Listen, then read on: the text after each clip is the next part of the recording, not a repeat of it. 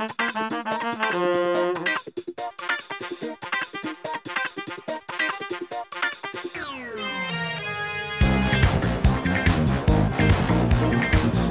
to episode 45 of the Champagne Comedy Podcast, where we talk about the best Australian comedy show of the 90s ever made, Frontline, and other D-Generation comedy tidbits. My name is Matt, and joining us on this podcast today is Alison, Daniel, and Kim. Hello. And we have a very special guest reviewer, writer, TV personality. Oh God, what are they doing on here then? And purveyor of fine humour, David M. Green. Hello. Thanks for having me. Love the show. Ah, you are our first special guest for uh, the Frontline series that we're reviewing. So Awesome. feel honoured. and, and we've and we've really given you a rib tickler of an episode. Uh, this episode, Quite really funny material this time. Yeah, some dark themes. Absolutely. Um, I think they might have struggled to make that a couple of years later. Definitely. So we'll get into uh, your background, David. So this is where you brag about yourself. So you have every full right to talk about yourself as much as you want. okay. Well, yeah. What do you want to know? Um, Okay. Well, first of all, Shoe you're, size? you're, you're uh, US or UK? Australian.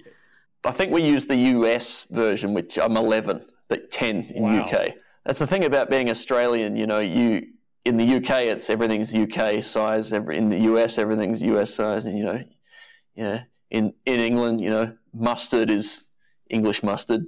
Obviously, you don't need to say it's English mustard. But in Australia, you need to specify whether you're talking about the American version or the British version, or in rare exceptions, the Australian version.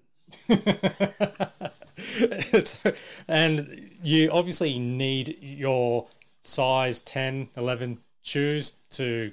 Sorry, this is a horrible segue to get to do your other projects, such as uh, the VHS Revue, which is. Uh, can you actually explain what um, VHS Revue is all about? Yes, uh, it's a web series that I started um, for fun, and now I'm doing it because I don't have any other work.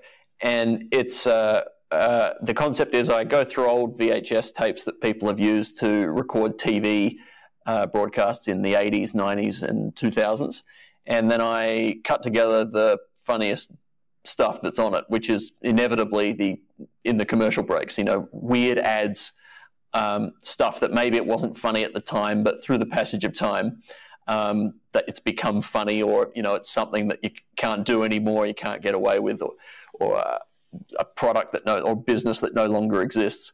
Um, and so it's like sort of preserving that kind of Australian pop culture, um, and also making fun of it. See, I always wondered what I was going to do with these old Seinfeld tapes I have with the with ads on them from the early Wow. '90s. And now I know I can Ah. send them on to you for digitization.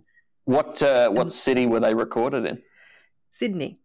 Okay, no, that could be good. Yeah, there, there, there could be some good ones. I can send them on over if you want, or I can digitize them and put them online, and you can see if you like anything. Oh, sure. I'd love to. I'd love to check them out because probably half of the episodes are from Adelaide because it's they're either my tapes because I grew up there, stuff that I recorded myself, or stuff that relatives or friends had recorded. There are a few episodes from Melbourne broadcasts, and uh, this new batch of episodes that I've I'm releasing at the moment.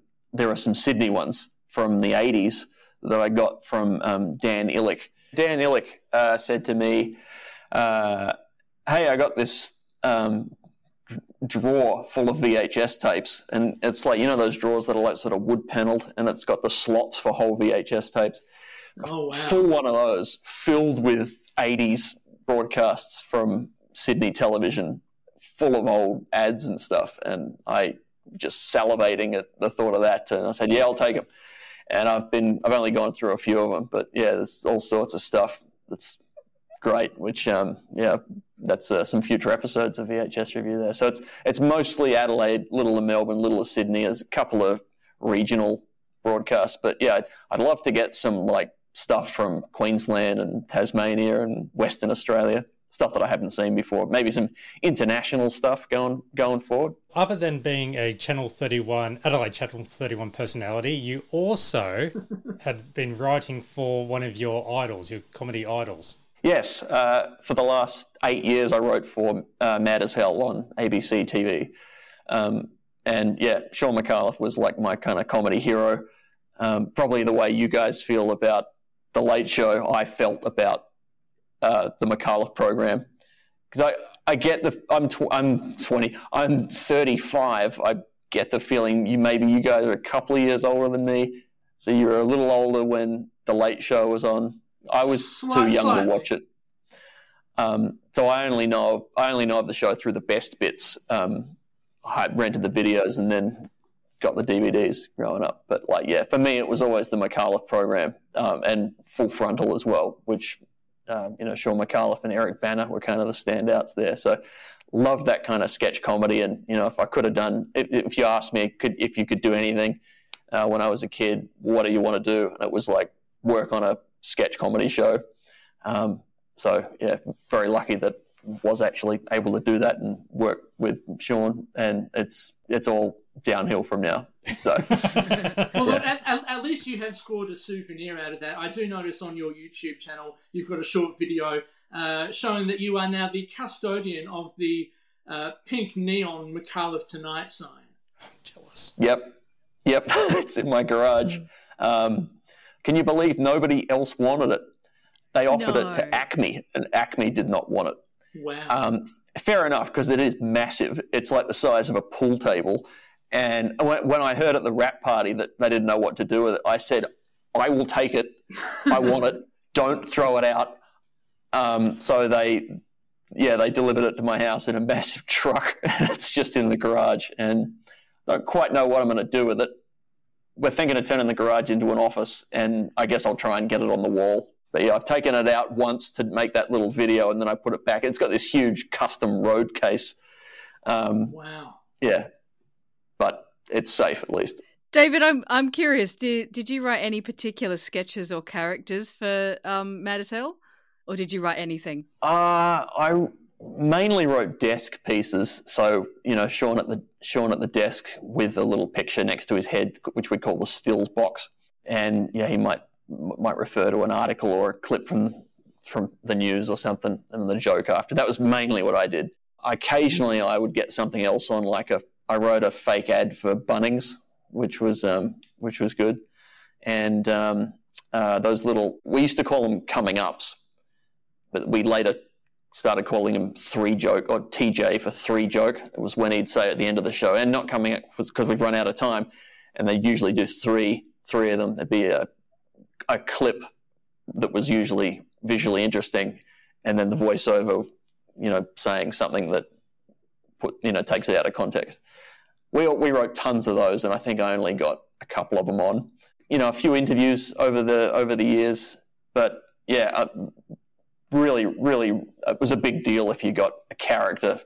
You know, if you wrote the name, a fake name of a character, and got that on, that was that was a pretty big achievement.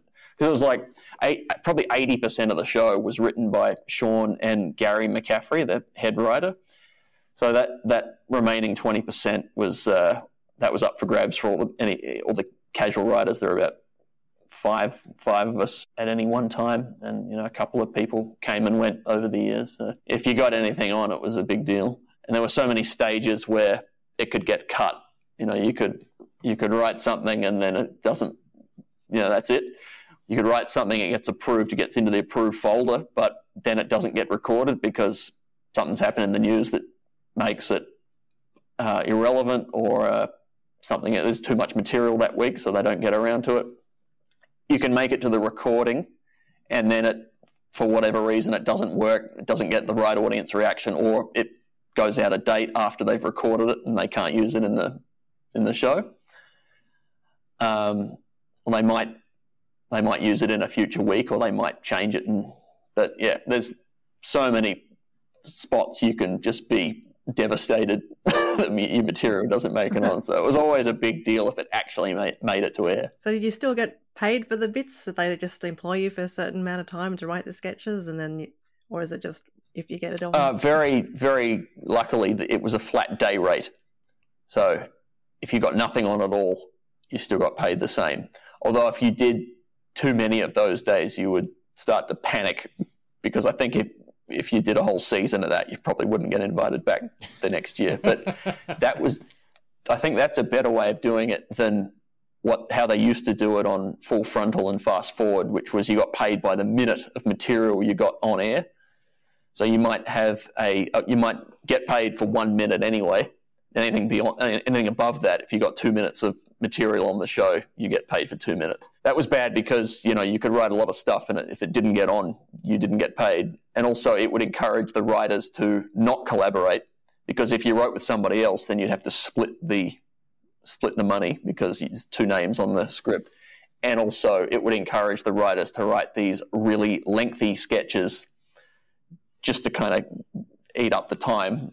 That was what Shaun experienced on Full Frontal. And so he made the decision that no, we're not going to do it like that for his shows. It was just a flat day rate. So it worked, worked well for the writers. And I think it made it made the show better because he Mm. took that pressure off. Well, that, that immediate pressure off. There was still pressure, but it was a different kind of pressure.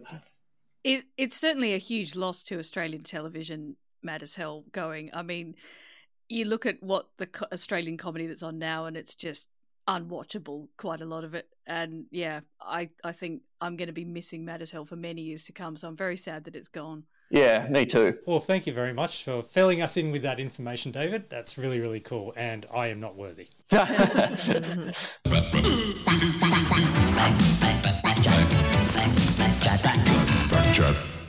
And I have a tweet, and it's a tweet. And it's from a listener. Uh, it is a at East 13 Melbourne, where they're referring to not us, but an episode that we had covered. Um, and it's more or less calling out the writers of Frontline. AB's has said, back chat and pedantry. Nikki Burke is introduced as 19 years old.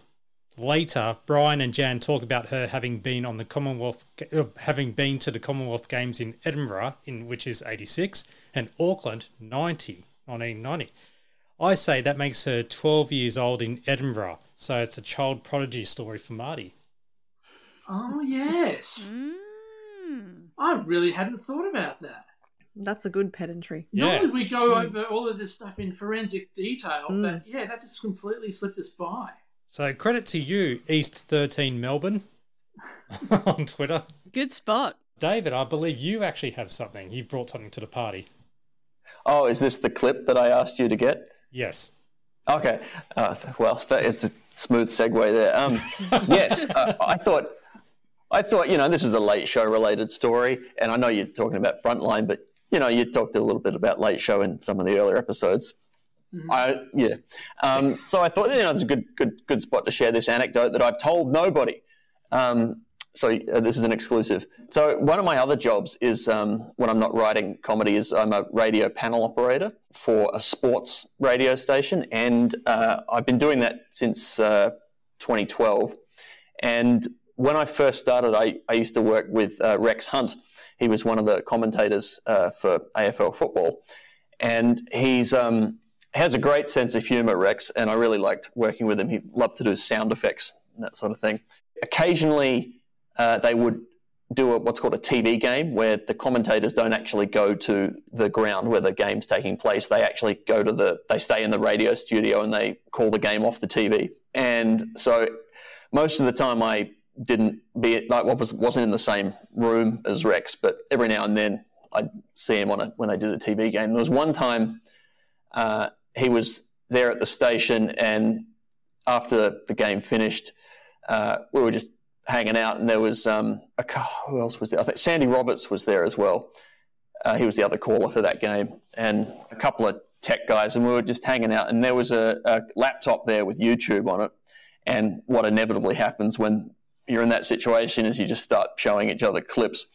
And I think Rex was showing us some some stuff from so this was about 10 years ago and he was showing us some some clips from about 10 years before that uh, of him like yelling at someone who was smoking at the mcg and after that clip finished, one of the recommended videos that came up on on YouTube was his appearance on the Late Show when he was uh, singing T Rex, and he's like, "Oh, watch, put, put that on. Let's watch that." And he's actually a pretty good singer. Um, so I, I, brought a I brought a clip. There's one particular bit that made us all crack up laughing, and we'll just have a listen to this, and then I'll explain it afterwards. You like a car, you got a hubcap, diamond star halo. You're built like a car, oh yeah, a Nissan Patrol. You're a maintained youth, that's the truth, with your cloak full of eagles. Not West Coast, you're dirty sweet, you're my gal. Yeah, so when uh, when Rex uh, says Nissan Patrol, he just cracks up laughing and he says, "Can you believe that? That's the it's the ABC." which you know you're not allowed to mention brand names on the ABC. And I said, "Did you get approval for that?" And he said, "No, nah, but it's live. What are they going to do?" Who says so, you yeah. can't advertise on the ABC? Eh? Uh, as long as uh, as long as it's live and you don't tell anyone, I guess, I guess they never invited him back. So yeah, but yeah, Nissan Nissan Patrol was his actual sponsor um, on his uh, fishing show and I think he still drives one to this day. So they got their money's worth. That's fantastic. Did he ever share stories about being born and spawned in Bay 13? Uh, Selling no. Dixie ice creams? I never heard, I, I mean, I've, I've, heard that rant. Yeah. I think I heard it on Get This. Um, I didn't actually know Rex was a footballer or broadcast uh, football before I moved to Melbourne. I only knew him as um, the fishing guy, and and from that clip from the Late Show, and uh, these ads for DV Milk, which was a brand of milk that was available in South Australia in the mid '90s. D- uh, um, DV standing for Dairy Vale and nothing else nowadays. Yes, yes probably wouldn't uh, pick those those letters those letters yeah. now. But I like him. He's a you know, he's a nice guy and a great sense of humour. He he br- brushes some people up the wrong way, I know, but um, you know, he used to say, you know, when we're working together, he'd say, remember, you know, we work as a team and we do it my way. so that's as long as you knew that you did it Rex's way when Rex was there, you, you, you didn't have a problem. and Alison, you've got something as well. Yeah, I don't think I'm the only person who spotted this, but there's a new Netflix series starring starring Celeste Barber, who you might know from Instagram and various other things which launched this week called Wellmania. And and the basic story is that she's a journalist who's been working in New York, and she comes back to Australia and is forced to stay um, in Sydney and live with her mum. And her mum is actually played by Genevieve Mooy, who of course is Jan in Frontline. So I was like, oh wow, there's Jan. Did you go uh, with your English accent? Can you can you do it? now you're no, feeling better. I, I'm I'm not I'm not doing Jan again ah. because uh. I, I'm not very good at it really. I'm putting you under pressure. You've Sorry. only lived in England for 20 odd years. 20, 23?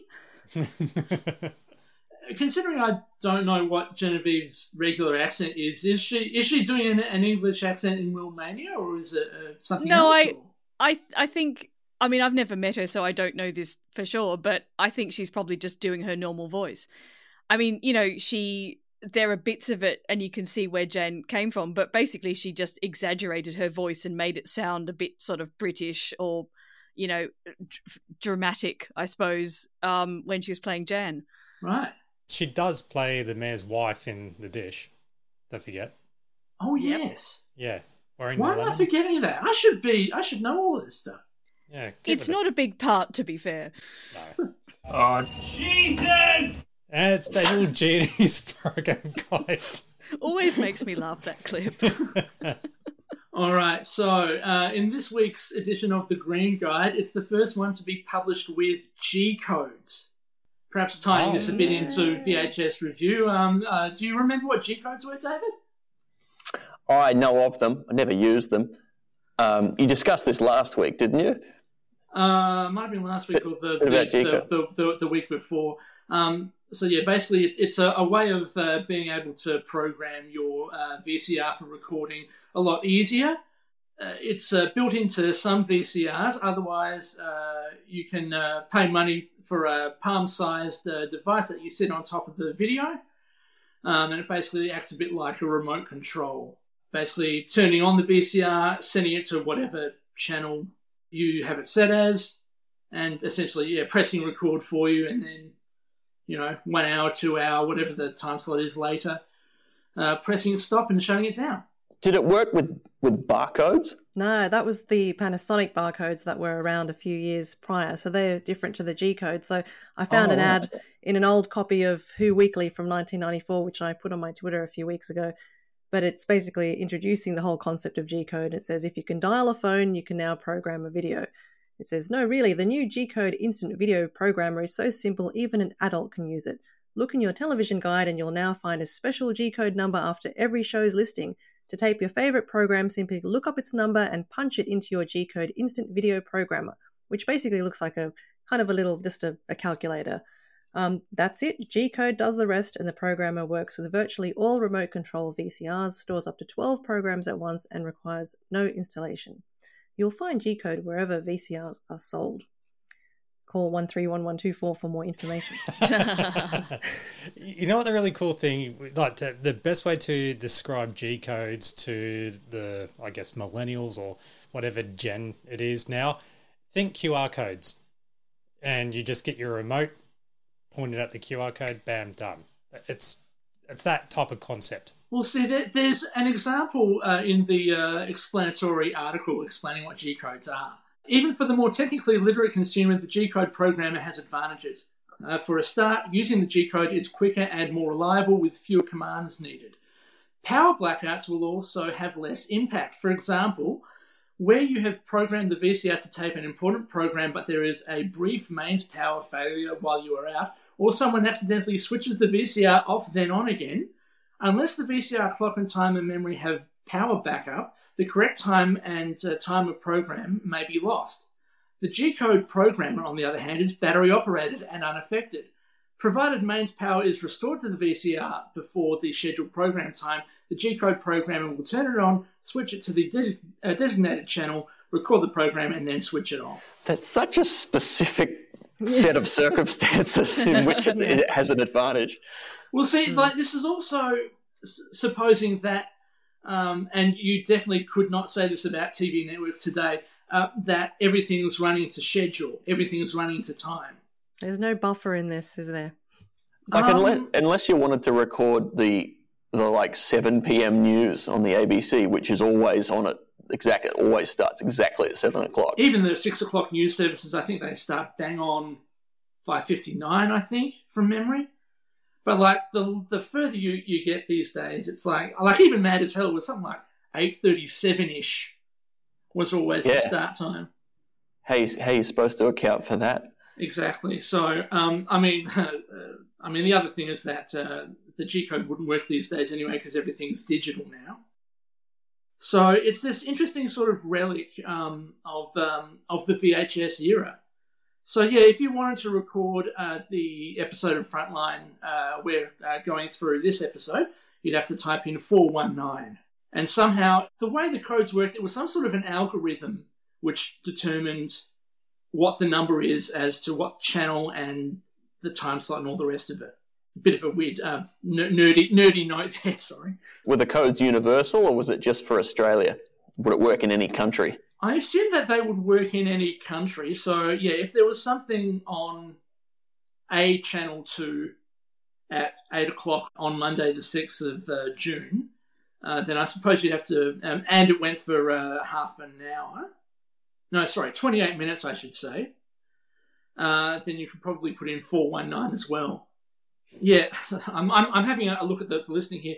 If you wanted to record the 828 news update, that's 2600273 for those two minutes of airtime. It'll take you two minutes to enter it. You'd be, you, you, you, you, you would be better off just standing in front of the telly and just pressing record and just, you know, making a cup of tea. This is like that uh, that device that someone invented that like makes juice, and it needs these pods to like make juice. Ah, and yes. the idea was that you'd sell this, you know, that you'd, you'd sell this big device thing, big expensive device, and then you get the little pods. But people worked out that you could just get the juice directly from the pods without using the device. So just, like, just, just, by just by squeezing it in your hands. Yeah, just by squeezing it with your hands. I can just do this. I can just press record with my finger. You know?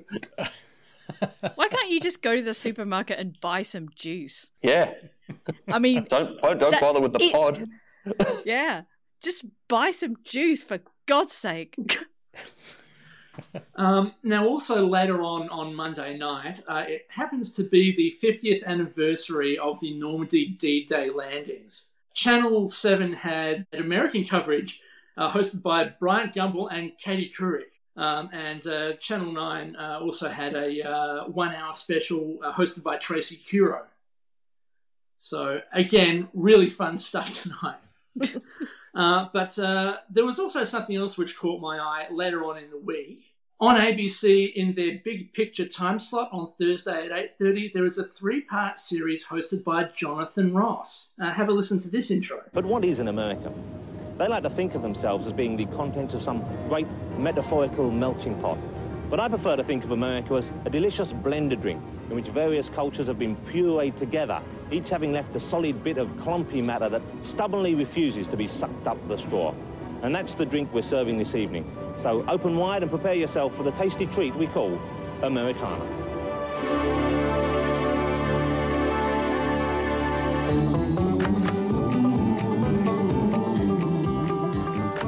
So this is Americana, uh, the latest Jonathan Ross series, uh, which, according to the Sydney Morning Herald Guide, uh, the ABC has fast tracked into its schedule after just two years shelf time. wow. fast track. Wow. But it is it's a fascinating three part series. Uh, the episodes are titled Fat, Dumb, and Rich. I remember. I remember that there was uh, the first episode was basically about food, wasn't it? That's the yeah, that's one, the fat right. Yeah. And then there was another one that had a lot of stuff about like pornography and and sex workers and and stuff, which I assume is dumb. Is it? And uh, Rich, I'm not quite sure to be honest. Yeah. Anyway, I very vague uh, memory. Be rich. Well, well, these, no, actually, these, these wasn't, wasn't there? Wasn't there also like there was a guy who was like a, a millionaire or a billionaire or something, and he employed a lot of sort of young, sexy women to basically be servants around his house, which, you know, kind of I guess the modern equivalent of that might be Andrew Tate with his various women hanging around his his Romanian mansion. Oh wow. Um, I think I think that was on Americana. Anyway, it it obviously showed the most tasteful and best bits of America. Well, uh, certainly in in the uh, debut episode, uh, you get to see uh, basically doing well what is probably de rigueur these days, which is one of those big meal challenges, trying to uh, you know eat a huge plate of. I think it was a hamburger and uh, well, like a big pound of hamburger, um, and you know if you eat the whole thing within a set time limit, it's free. Uh, spoiler alert: he doesn't last. If you are interested, uh, if you do uh, pop in uh, Jonathan Ross Americana into YouTube, uh, you can watch the series. The intro there sounded a bit like Alan Partridge with the kind of metaphor about eating, eating America. Yeah, something kind of interesting uh, that you can uh, set your G code to. What's the number there? oh, darn it! You've you've got me. sorry, I'm, I thought you went your G spot. I'm, I'm, I'm having to because I'm reading it all off. Of, I'm reading it all off the scans off my phone. I'm having to switch from the guide to the uh, the SMH guide to the uh, the other green guide. Oh damn it! It's not in here. It's in the next episode. Uh, it's in the next uh, edition because uh, it only goes up to Wednesday. Uh, look, it doesn't matter. Gonna miss it then. If, if you and if and if one, you know the G code, tweet, tweet write in. And, you know, yeah. yeah. if you, you don't know the G code, that's a myth, then.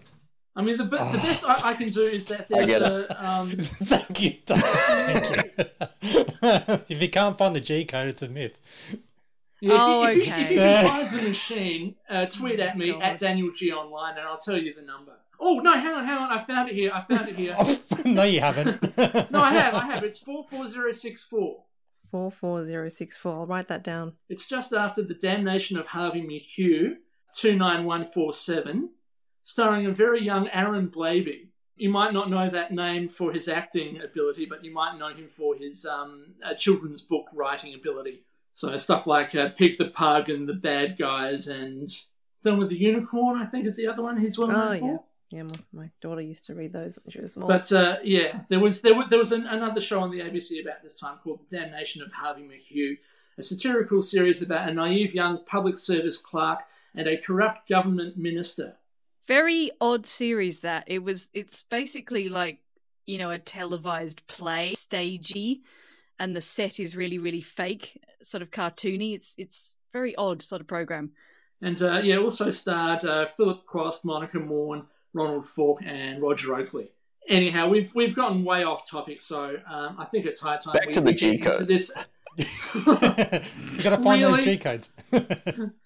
Can I just say Uh, before we, while we're still talking about G codes, we, Yeah. uh, my my dad, one of our VCRs had like a remote that had a laser scanner in the in the in the on the edge of the remote that was supposed to be. Remember my dad saying, "Oh, that's for you scan a barcode and it records it," but I'd never saw it used and don't know how it worked. I don't know where these barcodes were. yeah, they were in TV Week. They were the Panasonic ones. Yeah. where you'd have the program guides every day, and then there'd be in on the right hand side there'd just be a list of several key programs. They wouldn't be all of them; it'd just be some selected ones, and you could scan that in and program it that way. But the G code was uh was different to that, but but similar. Same, think- same, but I- different. I, I think the, the only other way to use that Panasonic barcode scanner was a very convoluted way. There were like generic barcodes in the manual from memory, so that you know there was one for you know the you know one to thirty one you know days of the month. There was a you know another one for January to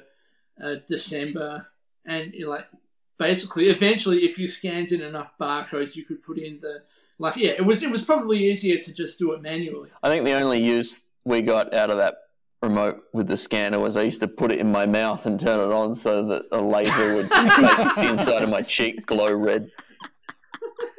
And coming soon, a spin off podcast called The G Spot, a discussion all about G codes. Coming to your podcast. It really feed. is real. I promise you it's real. See you there. Cool. All right, that's it for me. Yeah. Uh, all right. Thank you very much, Are Daniel. we going to talk about the episode at some point? Yeah, we are. We're running Yes, so please. over time right now. Sorry about this. David, I'm going to get you to do the introduction. Yes? This is where you get to do your very best uh, Mike Moore impr- impersonation. All right. Okay, so I'm going to play the generic theme now. And then as soon as the theme stops, you say your Mike Moore impression. And All then right. we go straight into Do it. I have to all right? do I have a small amount of time to fit it in? You can take as long as you want. The quicker, the better. All right. I'll tell you when. So just listen out for the sustain. All right, here we go. It's coming up. Hello, I'm David M. Green. This is Frontline Season 1, Episode 5, The Siege, broadcast Monday, June 6, 1994. Hey!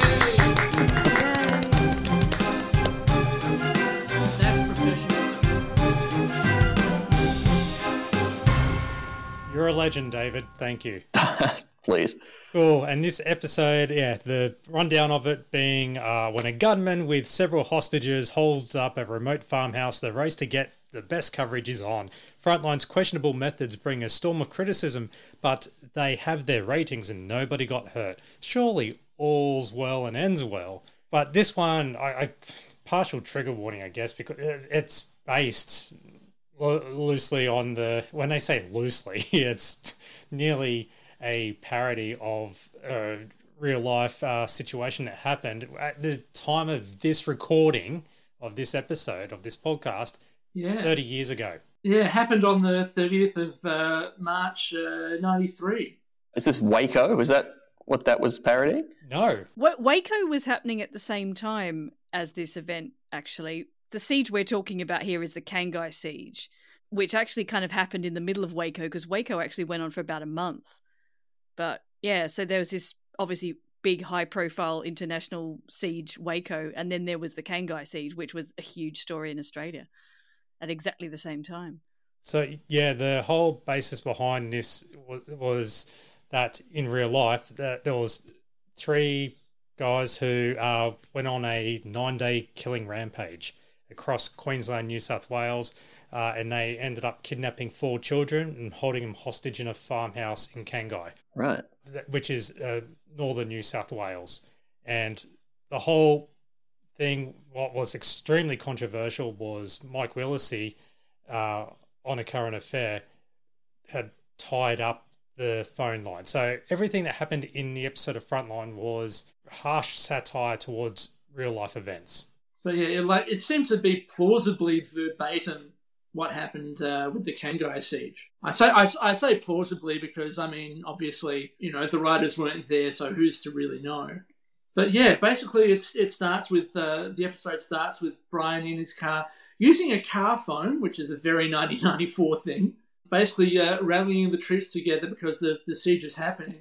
You know, finally uh, going that all right, you, you better get Mike in as well. Yeah, and, but Mike is AWOL, and so Marty and Stu they're on time. So usually there's like a a uh, in frontline episodes there's a two or three story arcs going on at the same time, right? This one episode it's one full story arc with a tiny little hint of a B story, but not too much on it because with this everyone is on the same case. Although to be to be fair, like each reporter has their own sort of uh, different take on it. So, you know, Brooke is interviewing the the gunman's mother. Uh, Marty, Stu, and Jace are um, you know close to the farmhouse where the siege is happening, and yeah, Mike is uh, like Emma and Mike uh, are uh, doing that uh, the interview with the gunman over the phone. Did you notice that when Marty and Stu were going to the helicopter and Stu was a bit hesitant on it, the pilot gave him the bottle of whiskey? Yeah. Well, as long as the pilot didn't drink it, I guess that's okay. I missed that. Good pickup. Yeah, it's it's quite subtle, but it, it's there. The other thing we haven't mentioned is when they're trying to find Mike, they get his answering machine. Have, have you got the answering machine? I'm not playing it because, Okay. out of context, I believe it's not right. Well, even if it's a uh, as as the as the script book says, a pathetic Joh Bjelke-Petersen impersonation. I thought it was Tony Martin when I heard it. I'm pretty sure it's Rob Sitch doing it, but Right. it's it's a very very poor Sir Joh impression. Oh, hence the reason the pumpkin scones. Speaking of which, like the the, the only other person I, I, I can think of uh, that uh, did the Joh Bjelke-Petersen impersonation was uh, Gerry Connolly. Yeah. Has, has, Yeah. any- has anybody checked up on, on him in the last six months or so to make sure he's all right? Oh, because of the Queen as well. Well, yeah, I mean, I assume he's essentially pivoted from Queen to King impressions by now. I'm pretty sure he had a pretty good. He used Charles to, he by used to do a Prince Charles. Yeah, he used to do a Prince Charles. But but also Max Gillies did a Joh Bjelke-Petersen impression as well. Okay. So yeah. I mean I think anyone who could do voices kind of did Sir Joh, including kids in the playground when I was at school. Career aspiration. I think I think also it kind of says a bit of something about Mike that he's he's using that as his answering machine message. Like I don't know whether Sir Joh was a thing still in 1994 or whether that may have been a deliberately dated reference. What do you reckon? I th- Yeah. I think it's a deliberately dated reference and He's just so daggy. yeah. Yeah, it's like five years out of date because he stepped down as premier in like 1987, and the the inquiry stuff was I think that dragged on into the early 90s. Fitzgerald inquiry. But yeah, it would that's it. would make sense that uh, Mike still thinks that it's funny enough to, to put on his voicemail. But with the episode, Marty is pissed off that the exclusion zone um, they have got going is five kilometers from the actual farm, and Mike Munro um, has the prime spot with footage of Mike Munro. Now the th- thing is, though, with that snippet, do you think Mike was actually part of the episode, or would it be, have been taken as a sample from the actual? Well, the script real life the script siege says that it's sense. it's footage of him. Actual suggests footage. It's, like, it's file footage that they got from Channel Nine Yeah. or somewhere. and it's it's such a quick cutaway in the show anyway that, Yeah. that you would you would think uh, yeah there's there's no way that uh, Mike himself would have done the actual cameo. As much as there are in the in the whole series. Yeah. uh, you know actual actual people playing themselves. Next thing we see uh, is uh, Brooke arriving uh, to interview the gunman's mother, and uh, uh, even even that is is uh, pretty interesting in itself, especially what comes up in, in this in the script book because it sort of it explains some of the the, the stuff that's happening uh, just in the actions. Gavin, come on, love. Give yourself up. Let the kids go. Let them go.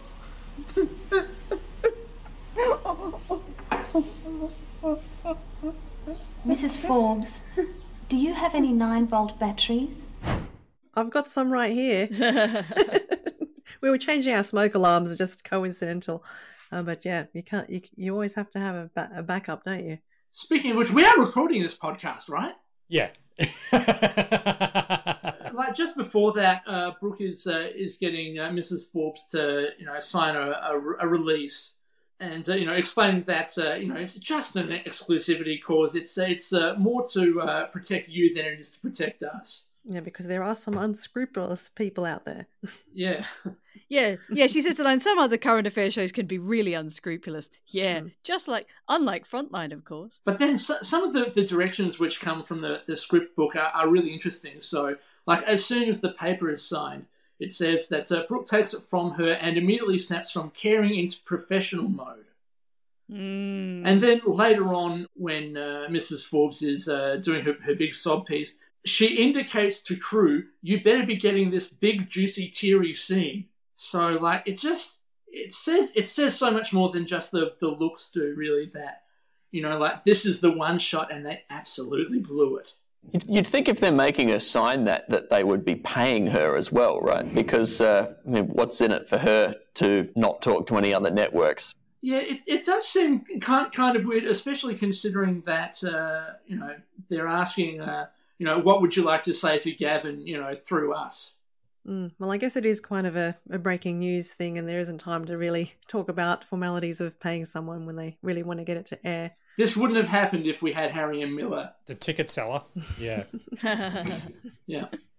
But Brian is trying to assemble a team to get good vantage points of the siege while dealing with his son turning up into the office, which is a provides a bit of a distraction. That's your B side story arc. It, it also seems to be one of the very few kind of real points of humour in this is just seeing Damien, aptly named Damien, running amok. Messing with the auto cue that actually it's one of those old auto cues that takes real paper, whereas now it's just it's all electronic. It's just a screen. And just he's got similarities to, to, to Mike when he plays his Game Boy and is interested in the in the computer games and the flashing lights and just basically causing a distraction. Yeah, messing with the camera zoom as well. I got to say the the Game Boy reference is a nice throwback to episode one, especially when Mike's gone. Oh yeah, I know that game, And he, and he knows Yeah. it's it's Mario, and that's what someone pointed Super out. Super Mario Land. It was the same But- game that he was playing. He wasn't playing Mario Land, Super Mario Land this time. He was playing something else, Double Dragon or something.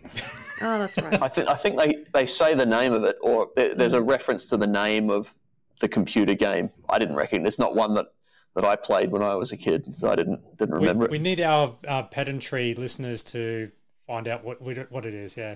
Yeah, I can hear them now sc- screaming at their phones or whatever they're listening. Well, yeah. No, it's whatever game. Well, I can I can shed a, a tiny bit of light again from the, the script book because in the uh, in the script, uh, Domenica uh, asks Damien uh, whether he likes Mortal Kombat. Although, mind you, it's Mortal Kombat with a C in the script. But uh, yeah, I, I know like I'm I am no gamer whatsoever, but I definitely know that Mortal Kombat is with a K. But yeah, on screen it's Double Dragon. So uh, yeah, if there is an actual Double Dragon um, video game and it's interesting, um, yeah, tell us what it's all about. I don't know if you guys can hear the Grand Prix fireworks that are going off all around me, but extremely Yeah, I was wondering loud. if that was coming from here. Yeah, I started hearing that. I, I think it's quite appropriate actually because there's a reference a Hmm. bit later in the episode about um, what the 7:30 report are showing opposite Frontline, and it, and it's should Melbourne have the Grand Prix, which I guess well well Daniel, David, and I are all having flashbacks to all the heart wrenching stories about Adelaide losing the Grand Prix in the 90s, and and then Melbourne gaining it. So bit of a rivalry between the two cities at that time around about the Grand Prix. Yeah, it was. I think it was November or December '93 that it was announced that it was going to move to Melbourne in '96. Yeah, not So 95 was this- the last one. This is a few months later, um, so it was already a done deal by the time this was this episode was airing. Marty and Stu get aerial shots before the police chopper uh, make them land, and that's the pure uh, replication of Mike Munro doing that because that's what he did. So that's the parody of that. Then, because of that, the police end up holding a conference. We cannot stress the importance of media cooperation enough here. Already negotiations have been jeopardised by one media organisation breaking the air exclusion zone. Now, there are people whose lives are at risk here. Negotiations with the gunman have been halted as we are now unable to get through to him. It appears that he has left the phone off the hook. Now, I implore you once again to please observe the media restrictions we, we have in place. Now, that's all I've got to say at this stage. There'll be further conference at uh, five o'clock.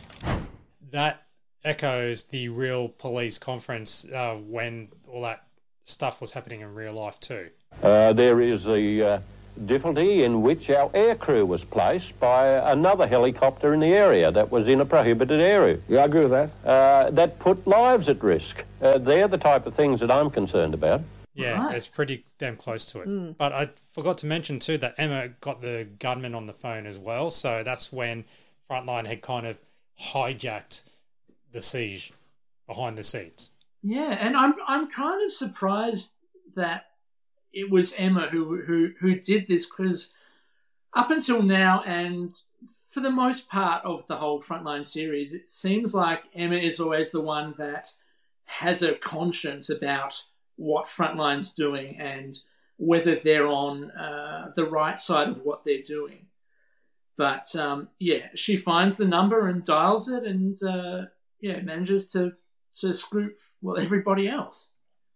Yeah, and in true 90s fashion, she has to switch over to the landline in order to kind of get it recording, and she's got to hang up the mobile, and it's this whole Yes. procedure that you wouldn't actually get it, it today. Did anyone notice with Marty and Stu what Stu was wearing? Oh no, I didn't notice. Call yourselves Australian comedy fans. Go on. Look at his t shirt very closely next time. Um, Tell us. Oh, fine. Okay. He's wearing a Colin Carpenter t shirt. Ah, A Colin like Carpenter a proper uh, t-shirt? official Colin Wow. Carpenter when he had his spin off. I didn't even know they existed. Oh, from from the sitcom Colin. Yeah, with, with, with the, Colin um, Carpenter. the Superman esque type logo on it. Look out, world! Here I come. Yeah. Wow. Okay. No, see, I was I was looking for a different Colin Ah. Uh, throughout the episode. Colin Conacher. Yeah. So you you get to see him really clearly at uh, nine minutes and eight seconds into the episode. So uh, so yeah, this is uh, Tom Gleisner sitting in the background uh, fixing a photocopier. He's in almost every. Yeah, there he is. Yep. There he is watch. He's in the background of just about every episode, uh, especially in the first season. I'm not sure if he's in the second or third seasons. There's a nice bit of business actually with this Conacher where he takes out some long metal thing and he's got a brush and he's kind of holding it up and sort of brushing it like, you know, he's he's dug out a sort of ancient Roman pot and he's an archaeologist carefully brushing it or something. It, it's a wonderful bit of business going on in the background. There's also um, a bit of audio I have uh, of uh, Tom Gleisner speaking to uh, the ABC TV show about TV called, funnily enough, TV TV. Um, he's speaking to James Valentine about his uh, little cameo role here. Now, Tom, DGen fans may be wondering why you yourself have such a low profile on, on Frontline. Uh, were you tired of acting? Was there no role for you to do? What, what's, what's the story? Um, basically, acting roles in Frontline were handed out according to ability. Hence, I'm the photocopier maintenance man, and I do make regular appearances, but my back is the camera. But watch out for me. I wish they could bring that back. TV, TV. The only thing that we got close to it is Media Watch. Well, actually, there's a there's a sort of a, a weird thing I haven't re- I haven't mentioned much about TV TV, uh, to be honest. But very soon the show is going to be on a one month hiatus as production shifts from Melbourne to Sydney. Um, in fact, it also uh, gets a change of hosts. Um, uh, it was initially hosted by uh, Simon Townsend, um, and with the shift to uh, Sydney, it uh, gets two co-hosts. um, Mark Mitchell and Tiffany Lamb. When did James Valentine start doing it? Not long after Simon Townsend did, I, I believe, because in one of the episodes, um, when Simon Townsend was hosting, James was on the panel. Yeah, he was he he was more like a TV reviewer in that in on that show, really, rather than the host. Now, Mike finally turns up to the studio after uh, going missing, and he had spent the morning doing laps go karts for a charity event. When he arrives, all hell is breaking loose. You know, the guy has got a shotgun. The guy's got a three-out shotgun right there in it. What's the Don't even hang up on Wait a second, I'm on camera. Don't even hang up. Is this the one I'm on camera? Hey, wait a second, now! Well, just a few moments ago, I managed to make contact with the gunman himself, Gavin Forbes. Hello, Gavin. It's Mike Moore here from Frontline. Hello. Smooth, smooth as. You you missed out my favorite bit just before that particular moment. There's a there's a guy, well, I don't know, someone dressed in a in a kind of bird furry bird costume, who's obviously from some kids show, and, and Brian sees this hilarious character coming through, goes you out like this, and then then you get into that all that chaos that you just get there.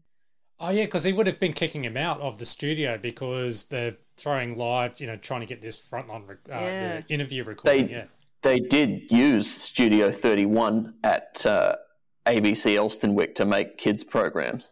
It was also where they shot the smallest room in the house, which was uh, uh, like a stand-up special show in the Yeah, late 90s. It was called that because it was the smallest studio Huh. Um, in the building. Yeah. It's, it's where they, they used to, there was two. There was Studio 31A and 31B.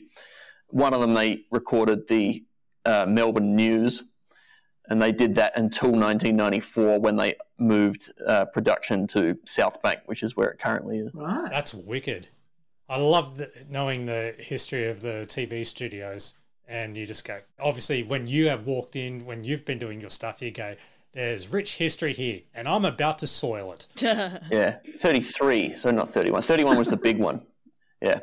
31, 32, the two big ones. It's where they made the late show and the big gig.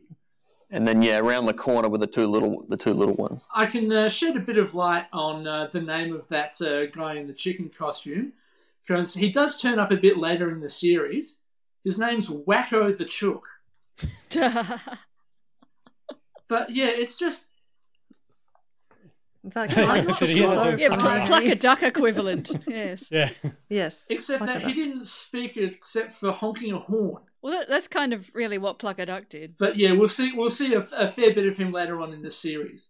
Sounds like Shirty's cousin. But yeah, it's just it's it's an it's an amazing scene leading up to uh, the actual phone interview because like reading it on paper, it seems a lot more sedate than than the the maelstrom that's on screen. Speaking of the phone call, here's the. Uh, uh, which one shall I play first? Mike Moore's or A Current Affair?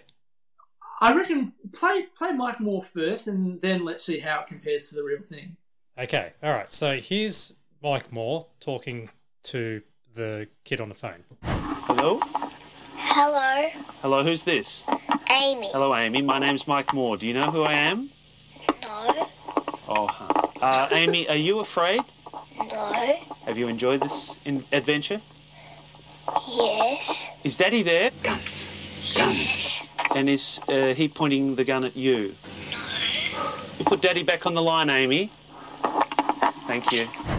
Now, here's the real life Mike Willesee, A Current Affair chat. When do you think that Leonard will let you go? when the female police gets here. You want to go? Yes, You want to get back to your mum and dad? Okay. Is your sister happy? yes, What's her name, Trevor? Tonya. What is it? Tonya? Tonya. Could I talk to Tonya? Hello. Hello, Tonya. How are you? Good. I'm Mike Willesee, Tonya. Are you okay? Yes. That's more chilling, isn't it? Mm. I don't know how to explain it other than the fact that it, A, it was very controversial. And now I'm, I'm going to get a little bit more serious, but with all this that stuff that was happening, um, other media reports and all that, like other radio, TV shows were trying to do the coverage of it too, getting the phone number and getting through. But That's the, the kind of interesting thing about this because there's also an episode of Media Watch on YouTube uh, that dissects the, the Cangai siege as well. And it does reveal that, yeah, it wasn't just Mike Willesee speaking to the gunman on the phone. There were a couple of other uh, Everyone TV in and, their and, dog and seemed to. have- Didn't he say something like eleven media organisations or, or eleven programs talked to them on the phone? And you're thinking, well, no wonder the police couldn't get through. Every every media organisation in the country's on it. Yeah, and well, here's one where uh, Mike Willesee had a right of reply and actually got a uh, someone who decided to. Uh, is this the psychologist? This is, the psychologist, yeah. Yeah, So I disagrees with Mike definitely on this. Among the most vocal critics today was child psychiatrist Brent Watt, uh, Brent Waters, I'm sorry, who challenged us to let him state his case on air. I'm joined now by Professor Waters. Professor, you say you were appalled. Why? Firstly, the impact, the fear that it will cause in many of the very large primary school aged audience that you've got at that time of night. We're dealing with horror here. For example, a 14 year old girl being stabbed and shot dead, and the viewers, including the children, hear that and see the remains of the body being removed. That's horror, isn't it? It certainly is, yes. How did we take that any further? Oh, in terms of horror. Mm. Well, firstly, uh, you interviewed two young girls at a time when they didn't know that they were going to be uh, that they were going to be rescued. The whole context of it was a was a, a typical But the situation. children watching then knew those children were free. They weren't afraid for those children. Oh, yes, we gave them no more horror, and they knew the children were free. Yeah. What children do though is they think, when when will this happen to me? What's the danger in my neighbourhood? very disturbing, and that psychologist spot on. Uh, Mike gets put in his place if you listen very carefully. Like the psychologist is resisting, and yeah, just have a listen carefully. There were radio reports that one child was dead and the other may be dead. Yes. And the question I put to that man was, can I speak to the children? I was concerned to see if they were alive, and if they were, were they safe? Well, I mean, I guess you make a judgment about whether you want to be the news or whether you want to report on the news. In this instance, you are being the news. I discovered those children were alive. And I received a promise they'd be freed, and that happened 45 minutes later. Mm-hmm.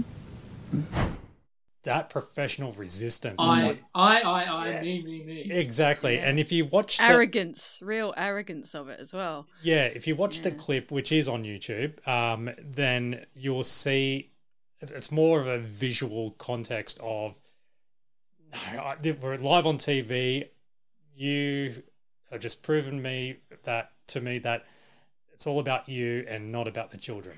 There's a bit later in in that episode, um, that interview with the psychologist. The psychologist basically says to him, "The very fact that you have aired this conversation with the gunmen is going to inspire other people to to take hostages or you know do things like this, and then then get in touch with media organizations, and and that's obviously part of the plot of this episode of Frontline. That actually happens."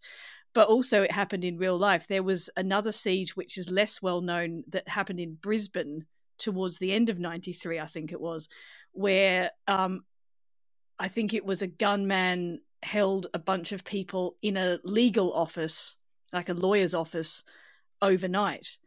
And actually rang one of the current affairs shows to get on air and talk about it. You know, I want to have my say. This is why I'm doing it. You know, and so th- this is the thing they're basically doing it for attention really Yeah. you know so the psychologist was bang on about that I was uh, reminded a lot about this episode of Frontline uh, when the Lindt Cafe siege happened in 2014. Because one of the things that uh, the gunman uh, tried to get hostages to do was to call, uh, you know, talkback stations and uh, TV stations and, uh, you know, trying to get the gunman's point across. And I just, I like, it just sort of imme- immediately brought uh, this episode of, well, of Frontline to was mind. was one of the reasons he chose that location was because it was opposite from the Channel Seven Sunrise Studios. Was that part of his thinking? I wonder. Yeah, it could have been. It's right across there. That was right across there, the Martin Place area, wasn't it? Yeah, uh, like the Channel Seven, they had to relocate. They had to uh, leave the building, and their news for that day was like uh, Yeah. they used the control control room from Brisbane and had the journalists, I think maybe in Melbourne or something like that. So they ended up rerouting through their other um, other studios in other cities in order to do the coverage. But I, I just I just don't imagine if the gunman if a gunman called up, I don't think they'd put the phone call to air live on TV. And if it was on radio, I don't imagine they do it on radio either. But if they did, you'd you'd have it on delay. I mean, there there was that example of I think it was the the Channel Ten show Alan Jones Live, where he would put callers to air live, and and he Alan Jones had been ranting about some government official. I can't remember the name of the official. Let's just say they were called Joe Bloggs, and then someone called who identified themselves as Joe Bloggs rang up the show, and and so they put Joe Bloggs live to air, and it turned out it was it wasn't the same Joe Bloggs. In fact, it was probably someone just pretending to be Joe Bloggs, And they said, "Oh, hear you've been talking about me on the show, Alan." You know, and it and it just became a farcical, ridiculous kind of thing. So I guess that has happened, but yeah, you would think that any current affairs program would not put anyone who was sort of, you know, holding people host- hostage essentially. You you might put someone else live in the way that Talkback Radio does, but not someone in that situation. Yeah, well, speaking from my own experience in radio, if you're if if you're you're interviewing a guest who you know, you generally aren't in delay. But if it's talkback callers and you don't know who they are, you you have to be in delay, and it's ten seconds um, Yeah. at most radio stations now. It's not seven seconds; it's ten because it makes it easier to time out to the news and stuff. Makes you wonder what whether there was a delay or what it was on this Alan Jones live program. Yeah, well, I, I, there's no reason why they they can't they can't do it for TV. And then you just smash that dump button, and it just gets rid of the last ten seconds and doesn't put it to air. How often uh, have you had to yeah, hit dump Me in my in your in, in your in, in your day job? in my career, I've probably done it thirty times. I've worked I've worked with some people who've never done it, and they're they're terrified that someday they might have to do it. But you do enough talkback segments, and yeah, you're having to do it almost almost always because they swear. Um, never. Yeah, I like I yeah I, I, I, I assume it's yeah it's it's more the f bombs and c bombs than Yeah. uh, anything legal. Yeah, I don't. I've never. I don't think I'm across legal cases well enough to know whether I should dump something or not in that situation. But mainly, usually you can tell if someone's about to swear as well because they sound a bit drunk or they sound like an idiot. it's fun. Some, you know, it uh, can be a lot of fun dumping a dumping someone. It's a rush. Forget drugs. Become a panel operator uh, during late night talkback. After the rundown of the phone call and Brian's son mucking around with the camera, Mike crosses to Marty, who's crouching down to make it look like he's dangerous in a dangerous area, and recapping what's going on, which is five kilometers away. But I just love how Mike says a particular word. Well, Mike, the siege is now in its 12th hour. Still no sign of a breakthrough. Police have managed to uh, make contact with the gunman, and trained negotiators are currently speaking with him. Have any shots been fired? Not at this stage, Mike.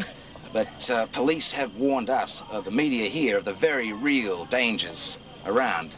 We believe he's heavily armed, and we're just confirming reports that Forbes is actually a former war veteran. So we could have a Rambo situation. Oh, Michael. That's not out of the question. Thanks for that, Martin. And Martin, keep safe. Thanks, Mike. I wrote that down as well. Did everyone else write that down? It, it's very John Laws, isn't it? You know Mm. that Oh, they, they mentioned John Laws in this episode. too. Valvoline. Valvoline. And it's just all speculation about. They don't really know anything. Oh, it's just yeah. like, oh, the, yeah, the not out of the Rambo question. thing. It's- it's yeah, all- it's he's a military very- veteran. Yeah, it's it's all these very nod nod wink wink. Uh, you know, kind It's of things about, about how, sensationalization, uh, you know, about how he, he might be nuts. So you know, we're not um, we're not saying it outright, but uh, we're just asking questions. Yeah. Yes. Praise around the office because uh, the another news show covers the recap of Frontline as well, uh, as well as the siege ending, um, and they kill it in the ratings, like absolutely destroy the rivals. Uh, but there is backlash now. The police are blaming Mike for holding up the phone and putting the kids in complete danger. I've been in the game 15 years and I've interviewed everyone from the Dalai Lama to Sharon Stone, and, and I, I think that counts for something. Well, Mike, there's a lot of people don't share your confidence in your own ability, and one of them is the Chief Commissioner, Mr. Frank Gray. He is on the line now. Mr. Gray, good morning. Awkward. Dull. But yeah, Yeah. it's I, I just love the fact that Dalai Lama to Sharon Stone. Yeah, To that that it's a specific range of people, isn't it? And you know, I think people in a hostage situation are outside that range, shall we say? Mm. And you probably don't want either of them to uncross their legs in front of you. that as well. Yeah, you don't want Dalai Lama to do that. No, because he's wearing a robe, you know.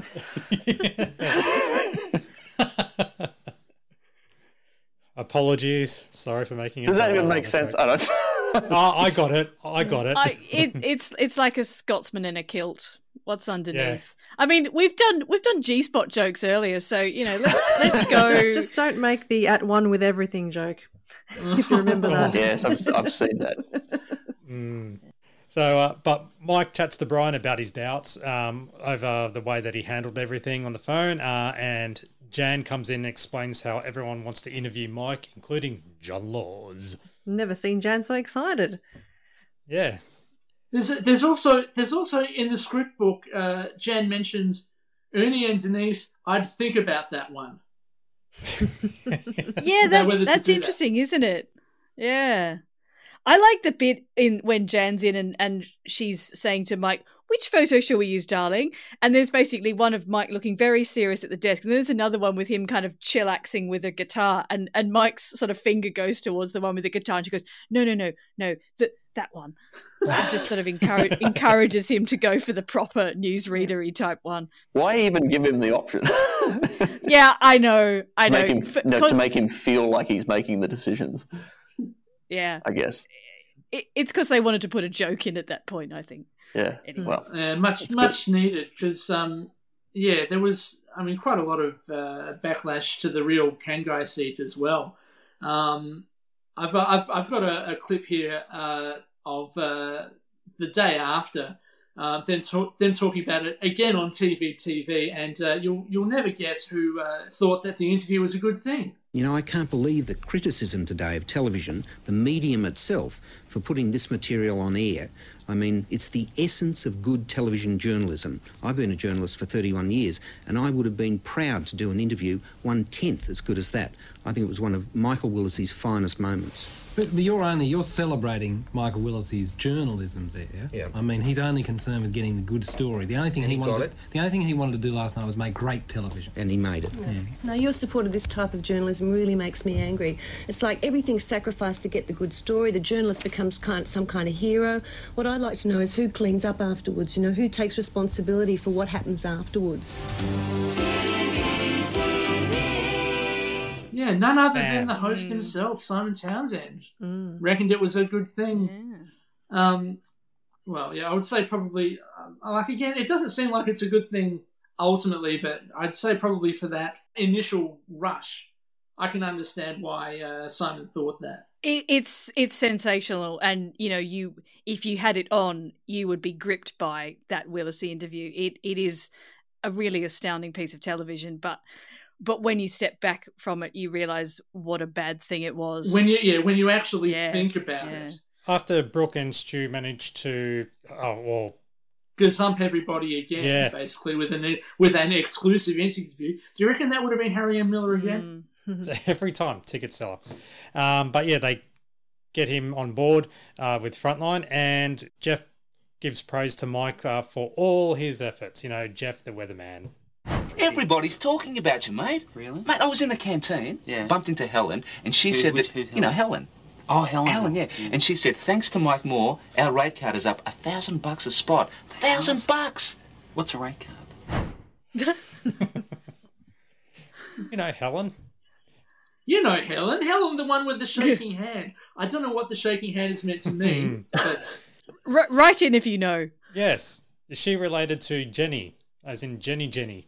Oh, not not mic, No, not no, microwave, microwave Jenny. Jenny. Yeah. After that, um, you know, while Mike still has his doubts, the police commissioner gives Brian the third degree uh, over interfering with the police work. Mate, everyone was safe. It might not have ended like that. You know and I know that you risked that kid's life. Frank, you're getting a bit overdrawn. You took a fucking stupid risk. We knew that bloke was nuts. Nobody got hurt. Oh, but they could have. You endangered people's lives.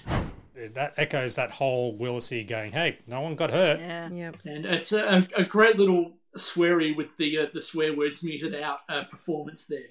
That was really intense acting, like uh, just delivery of each uh, scene. So it was more of a drama than a comedy with this episode.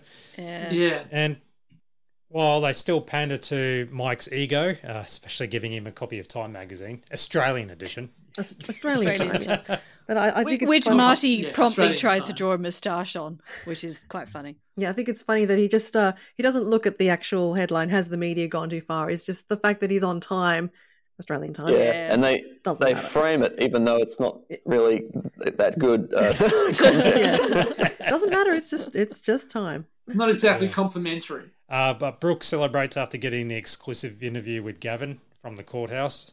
And then sometime later, Brian tells Mike there's another siege happening and the gunman wants to talk to Mike exclusively. Only, yep. And, well, everyone knows the end. Yeah, the Yep. most awkward punchline ever. Here comes the punchline. Yeah. But really, I mean, that's the whole point of this uh, of this episode. Really, that yeah, nobody is endangered in these situations until Yeah. they are. Until that um, megaphone that is live TV. Yeah. So would have there been a 10 second delay there? You've got the whole of Australia watching and listening. What do you want? I want you to hear bang, bang, bang. Yeah. Cut to a shocked uh, Mike Moore, and then cut to credits. Yeah. Just like the psychologist said would happen. It did. And it's it's such a great point they make, and it's not even a satir- satirical point. It's just a point about like you know being sensible Yep. with the responsibility that you have as a media organization. And it, I, I I watched that, and I it made me think of the Port Arthur massacre, which happen after this. Yeah. And I immediately thought, man, I don't think they would have been game to do that if they were making it in 1997, because the trauma would just be too fresh in people's minds. God, you make a good point there. Yeah. It reminded me of uh, during the Port Arthur situation, there was an ABC journalist who did manage to get Martin Bryant on the phone because she was calling around, she was calling locations around, uh, and because he, he ended up in some cottage after the massacre, which he tried to burn down. Yeah, I actually found found this um, account about it. So this is by um, Richard Lower, who was the ABC TV news editor for Tasmania at the time and he wrote uh, an article for the Asia Pacific Media Educator um, in 1999, which I, I guess is a journal, and it's called uh, Port Arthur Massacre: A TV Editor's Experience. He says there was another incident where a reporter spoke to Bryant, and until recently, she was one of the very few people who had heard his voice. We had dispatched her on the Sunday afternoon, and she was innocently ringing around various locations around Port Arthur she rang the Seascape Cottage, who and who should answer the phone but Bryant, and she got into conversation. It was only very brief, and he ended up hanging up on her. She returned to the office that evening, really agitated, saying, "I've spoken to him. You've got to do a story on him." We decided that we would not pursue that particular angle because we had half a dozen other stories involving witnesses. We were also very sensitive and wary because we remembered that time when the uh, in brackets, the Channel 9 television network's current affair host, Mike Willesee, had spoken to hostages in a helicopter siege. And the last thing we wanted to do was get involved with that type of reporting, where there were so many other angles of the story to cover. The 7:30 report picked up the story a few days later, but I often wonder whether I made the right decision. I don't know, but I would probably do the same thing again. It's amazing how the one siege uh, it's it's like it sent ripples out to the rest of the media about the way it conducts itself. I mean, obviously, it, it, it had a um, a lasting effect uh, in the writers of Frontline, but also uh, a lasting effect, uh, you know, on the news media as well. In fact, I got a snippet here of Tom, this is from TV TV as well. Tom Gleisner talking to James Valentine. A lot of TV TV tonight. Yeah, uh, in regards to this episode. Tom, uh, am I right that the Brisbane and the Cangai sieges were in some way the inspiration for the whole series? Yes, that's pretty much a, a correct statement, James. We, um, we've been looking at all the excesses of the media over the last year or two, but if, if any one event brought them most clearly into focus, it was the, the behaviour of uh, a certain current affairs program during those sieges. What did you and the others find most disturbing about the actions of the journalists and their, their justifications afterwards? Well, the, the behaviour spoke for itself. The fact that they tied up a phone line to, to a farmhouse and uh, went in and spoke to a gunman who was at that stage holding a gun to, you know, the heads of some kids. But it really was the glib um, justifications afterwards. Basically, it worked out fine. No one was hurt. So what did we do wrong? And that clearly wasn't the point. It might not have worked out like that. So that sums up exactly what you just said, Daniel. Yeah, and uh, look, I know that it's this is probably not as uh, hilarious an episode as uh, of Frontline that we've um, compared to what we've had previously, but really, this is the writers really making their point. Like it's it's it's probably summed up in a short review that uh, was uh, published in the Sydney Morning Herald Guide by uh, written by John Casimir. It goes like this: uh, The current affairs industry has barely flinched over Frontline. In a sad indictment, the response from the bods at ACA in real life has generally been along the lines of, "We were expecting something really nasty, and this isn't too bad." Frontline's accusation has been, "You're liars, cheats, and unscrupulous manipulators." The response has pretty much uh, been words to the effect of, yeah, so what? There hasn't been more than a glimmer of righteous anger from those being so savagely satirized. And it doesn't take the proverbial rocket scientist to read between those lines and get the message the reality is much worse. This week's episode shifts up another gear on previous efforts, palpably meaner than before. The program's intent has always been thinly veiled, but this week we're talking wafer thin. The entire program feels like it has been spat out in disgust. A quasi fictional retake of uh, last year's Cangai siege, it features a gunman at Weir Pointer in Victoria who has taken his kids hostage and bailed up in a farmhouse. The police set a five kilometre ex- media exclusion zone around the house. This is not good enough for Frontline, of course. They send the chopper up to get better shots of the house. And meanwhile, back at the office, Emma has tracked down the number of the farmhouse and has the gunman on the phone line, waiting for Mike Moore to arrive for an exclusive interview. If it all sounds familiar, that's because it should. There's even a fair amount of dialogue that might ring bells. The targets here are as big as the sides of barns, and the best program on TV demolishes them with zeal. So, yeah, not uh, not the funniest uh, episode, but um, a hell of a lot to say. It's got its moments.